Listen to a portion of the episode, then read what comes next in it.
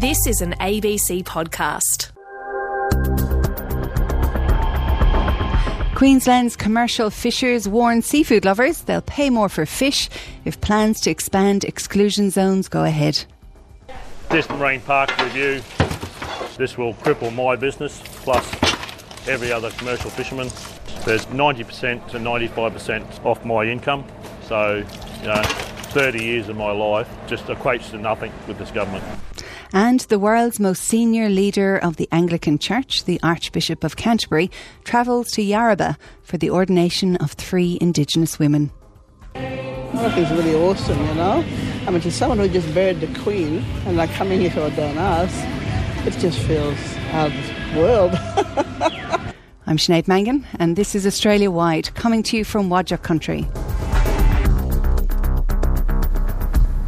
High school students in regional Victoria fear they'll start their exams at a major disadvantage, with floods displacing families and causing significant disruption to study. Many students have had their homes or schools inundated or cut off, and they can't readily access their teachers. They also are having issues accessing the internet. Currently, 81 schools and 59 early learning centres are closed because of the floods. Greer Thompson is a student at St Joseph's College in Echuca, a town that is currently building a two kilometre levee out of sandbags to try and protect itself from a second inundation, with the rising Murray River threatening up to 2,000 homes. Greer spoke to, spoke to our reporter Shannon Schubert about the added stress the situation has placed on her just over a week from the start of her VCE exams. Several times I've sat down to study and you just stare blankly at your like at your page, and there's a, always the sound of sirens in the distance. Uh, like it's just, it honestly feels a little bit apocalyptic. Like everyone's preparing. It's everything's so unknown. I haven't studied in about a week, and my final exams are in two weeks.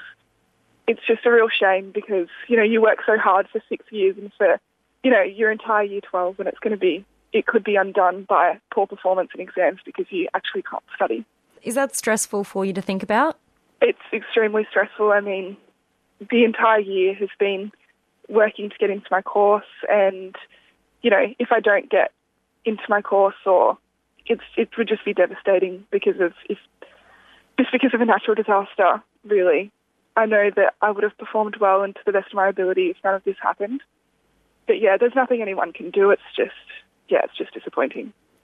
I've been displaced. I lost my house, so I'm staying temporarily with friends, um, and it's just, you know, you're in a different environment, you're with different people. My mum and I have been separated, so we're staying at different places. Um, we meet every day for, you know, a coffee or something, but cafes have been closed down. It's just that sort of stuff that it keeps it keeps piling up. Yeah. Do you know if your house is okay, or how long you might be away from it for, or? Um, the house isn't okay. It's um, yeah, it's pretty damaged. There's probably a metre through of water. We put everything up. We were basically given 24 hours to evacuate, including furniture up or out if you want it safe. Yeah, the water's gushing through our street like it's a, a brand new river. We probably won't be back until at least after Christmas. I imagine your teachers have been pretty understanding, and I hope it makes you feel better to know we are expecting the state government to make some sort of announcement regarding exams and flood affected students so that hopefully there will be some support available or some allowances in terms of, you know, that exam performance. So I guess that, that news, does that make you feel a little bit relieved?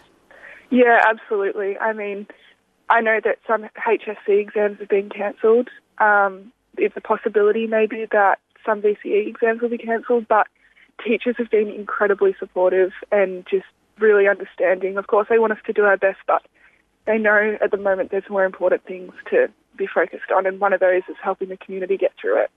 Greer Thompson, a student at St Joseph's College in Echuca in Victoria. And since Shannon spoke to Greer, there was a media conference this afternoon and the Victorian Premier Daniel Andrews confirmed VCE students like Greer who are affected by the floods will be given special consideration with their exams and will be offered what's called derived examination scores. Now, often these are referred to as a DES and a derived score is used in extenuating circumstances that affect a student's exam period to make sure their final results results reflects their expected level of achievement based on the students' work over the year. And you can hear how devastated Greer is there.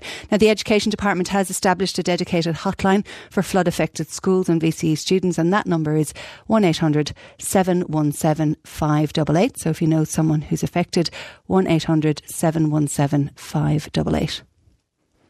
You're listening to Australia Wide.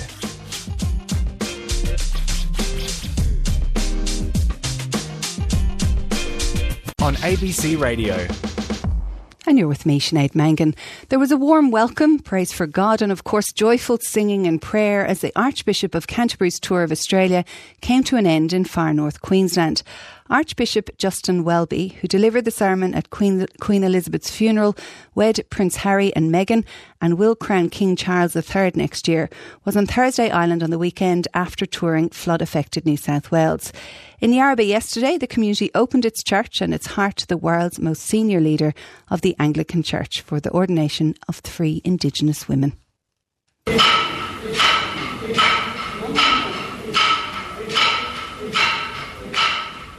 I wanted very much to meet Indigenous groups here, First Nations, um, as I've been doing in various places around the world. And uh, the bishop said, well, you know, we could do an ordination because it's due if we shifted the date, we could do it. And it's such a treat to do an ordination anyway, let alone to do it in such an extraordinary atmosphere. It was just a privilege.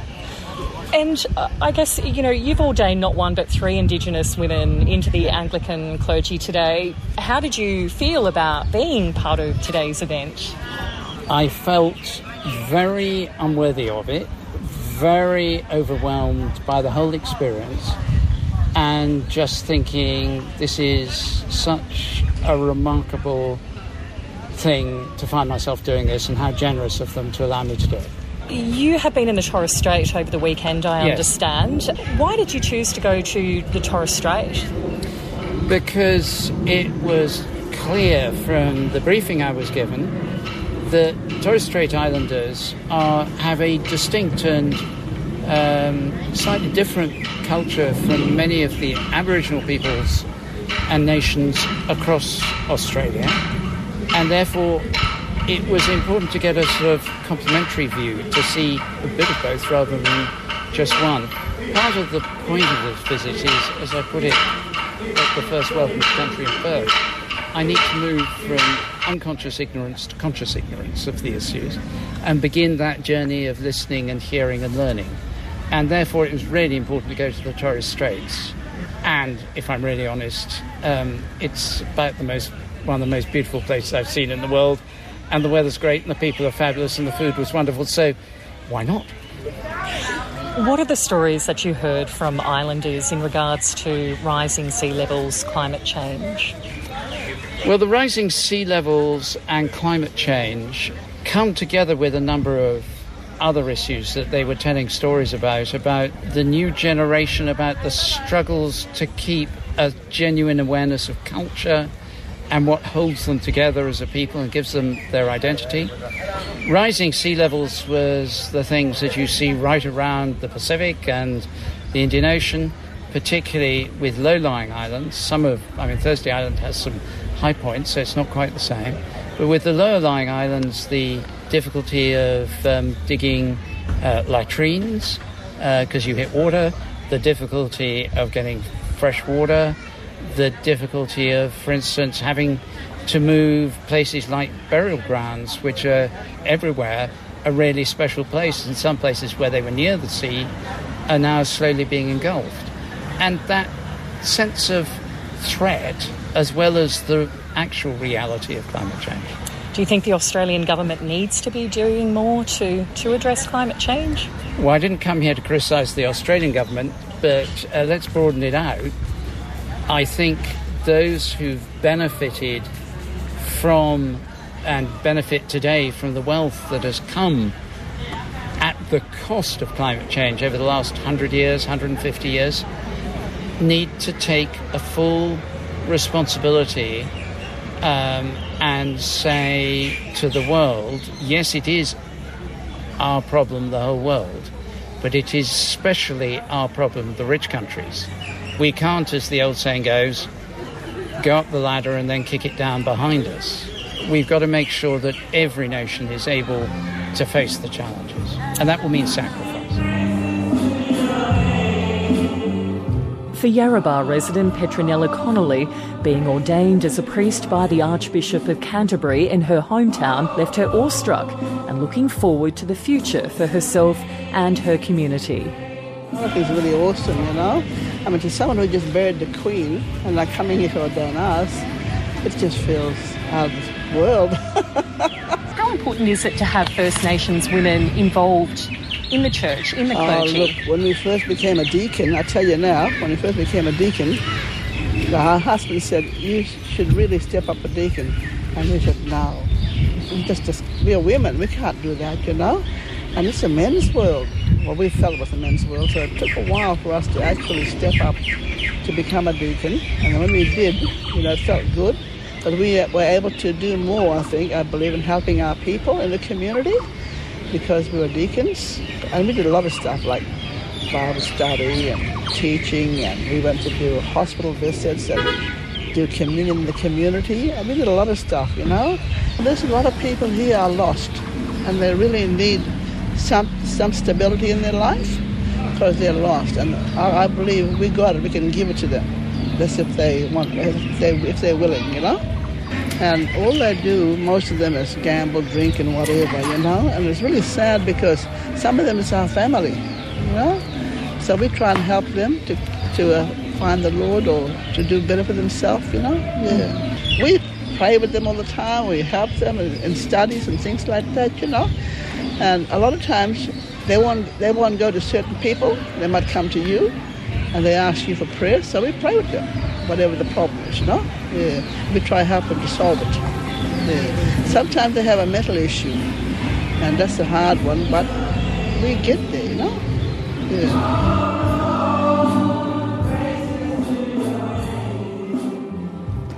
Archbishop Justin Welby in Yarrabah yesterday, along with Yarrabah man, Yarrabah woman rather, sorry, Petronella Connolly and her sister-in-law Valmay Connolly, ordained as priests alongside Ainsley Danger, who was ordained as a deacon. He was speaking there to Christy Sexton McGrath, and the Archbishop concludes his tour of Australia today before departing, heading off on a plane for the cooler climes of the UK tomorrow. Lend us your ears and experience a world of audio content with ABC Listen. A world of sound. Like Expanse, Pink Diamond Heist. How millions of dollars of diamonds were stolen in the middle of the bush and somehow smuggled to Europe. And dive deep beneath the surface of three crooked cops known as the Rat Pack. In Dig, Sirens Are Coming. Dorothy handed Hallahan the money, and when he walked off, the undercovers swooped. The ABC Listen app. Lend me your ears. Download it now from your App Store.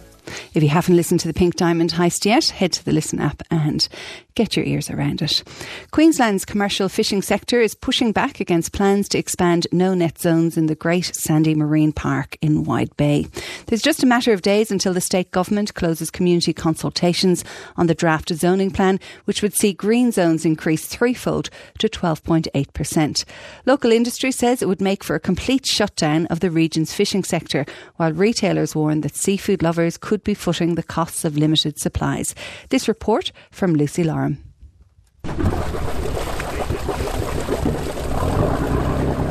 At the Urangan Marina, third generation fisherman Brett Fox is coming in from a fish off the coast of Hervey Bay. Like most days for the past 30 years, he's been fishing for the crowd favourites like whiting and prawns from the Great Sandy Marine Park. But all of that could change. This marine park review, this will cripple my business plus every other commercial fisherman. It's just going to be a complete shutdown of commercial fishing in Hervey Bay, Wide Bay, uh, Bundaberg, Tin Can Bay, Maryborough. The state government is proposing to increase green zones in the marine park by 9%, forcing large mesh gill nets and ring nets out of the water. The commercial use of tunnel nets and small mesh bait nets is still permitted, but Mr. Fox says it's not enough to sustain his business. There's 90% to 95% off my income, so you know, 30 years of my life just equates to nothing with this government.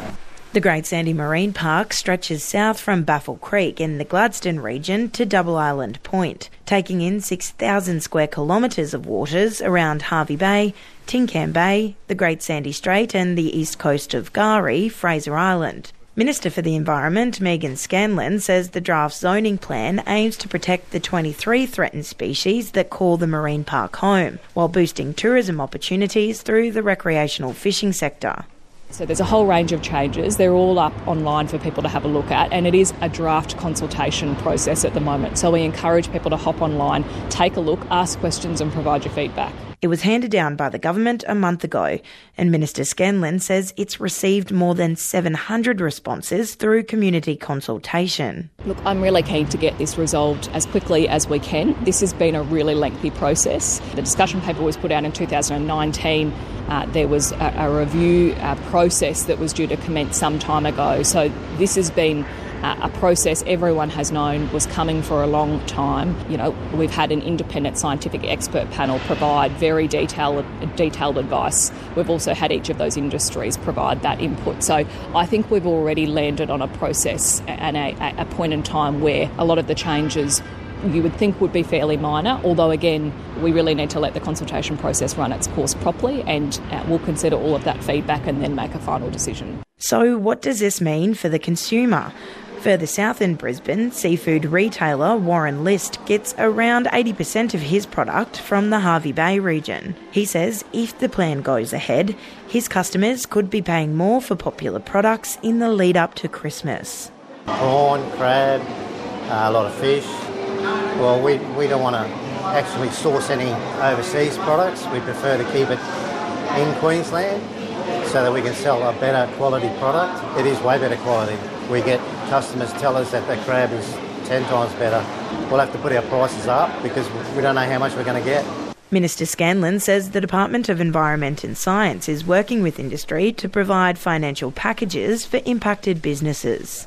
We have some proposals we've put forward around obviously uh, compensating those directly impacted, but also uh, on some other uh, parts of the chain that will be impacted as well. And so we want to work through the detail of that before we make a final announcement and package. But, but I can assure people there is a compensation package available that is fair. But Mr. Fox is sceptical the compensation will be enough to cover the cost of an entire livelihood. My quota is in excess of $500,000 that I can't use in this area now. Um, that's been built up over 30 years. My boats, gear, sheds, nets, and all the other stuff with it, I'd be looking well over $2 million. And, you know, I've, I've worked hard five, six, seven days a week for the last 30 years to accumulate that, and I might as well burn it now because that's it's useless. You know, um, there's nowhere else. This is one of the prime fishing areas in Queensland commercial fisherman Brett Fox, ending that story from Lucy Larham in Bundaberg in Queensland. Racism within the Queensland Police Services has been highlighted by a commission of inquiry originally set up to investigate the service's response to domestic violence issues, but expanded to look at the impact of racial prejudice within its ranks. It's an issue Sergeant Richard Monet, a First Nations man from far north Queensland, has been battling across a distinguished 26 year career in the service. But after more than a quarter of a century, it's a fight he no longer feels able he can continue, and he's handed in his badge. Alex Easton filed this report.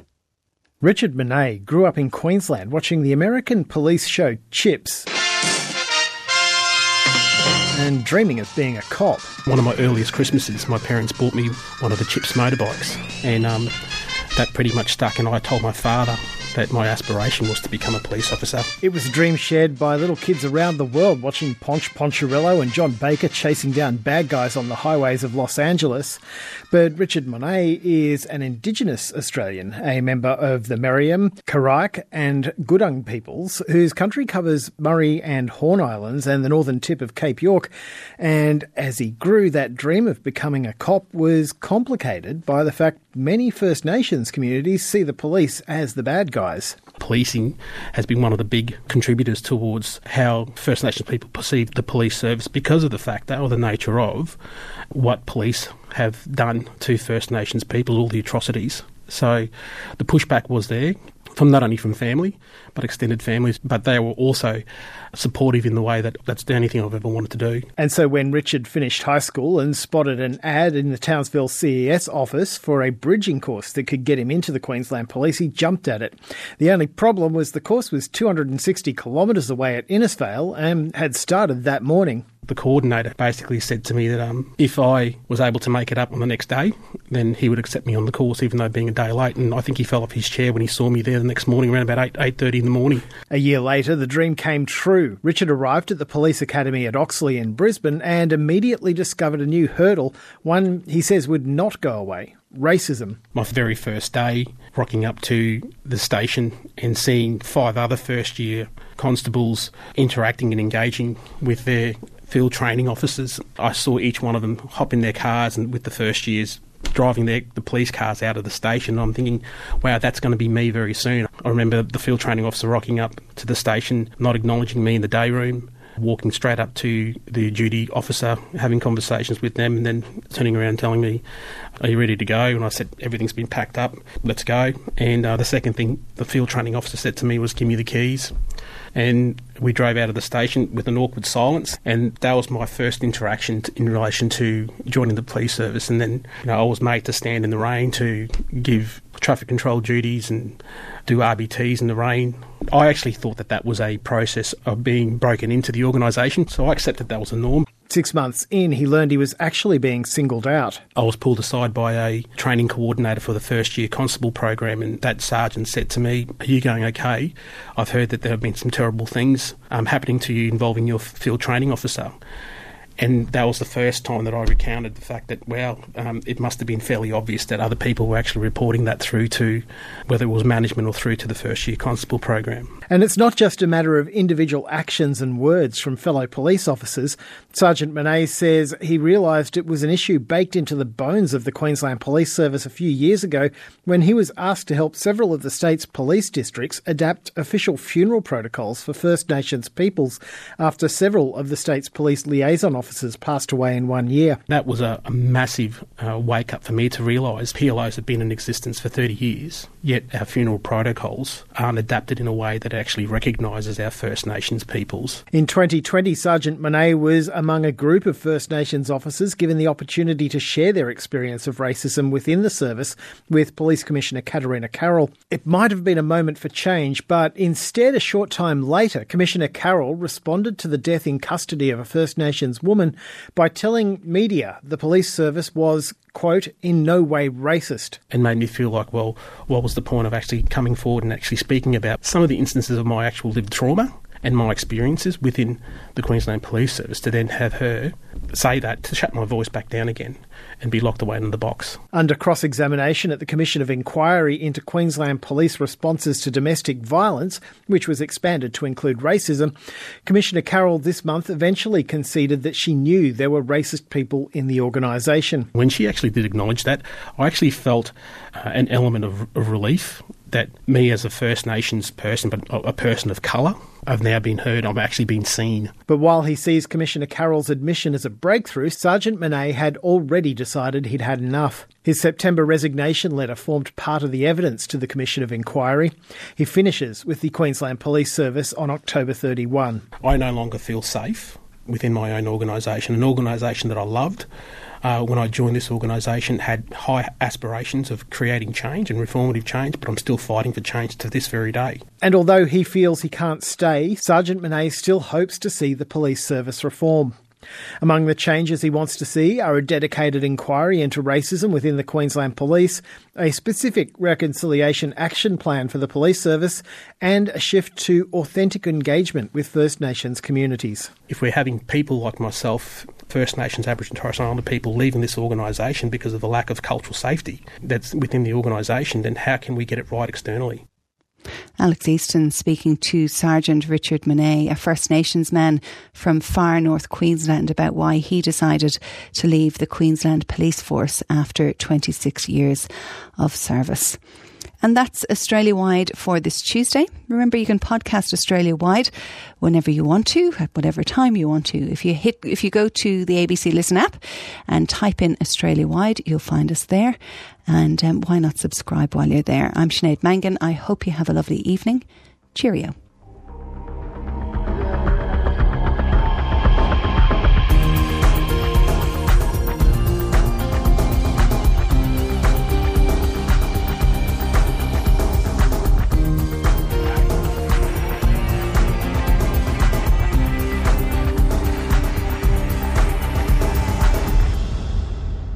You've been listening to an ABC podcast. You can discover more ABC podcasts, live radio, and exclusives on the ABC Listen app.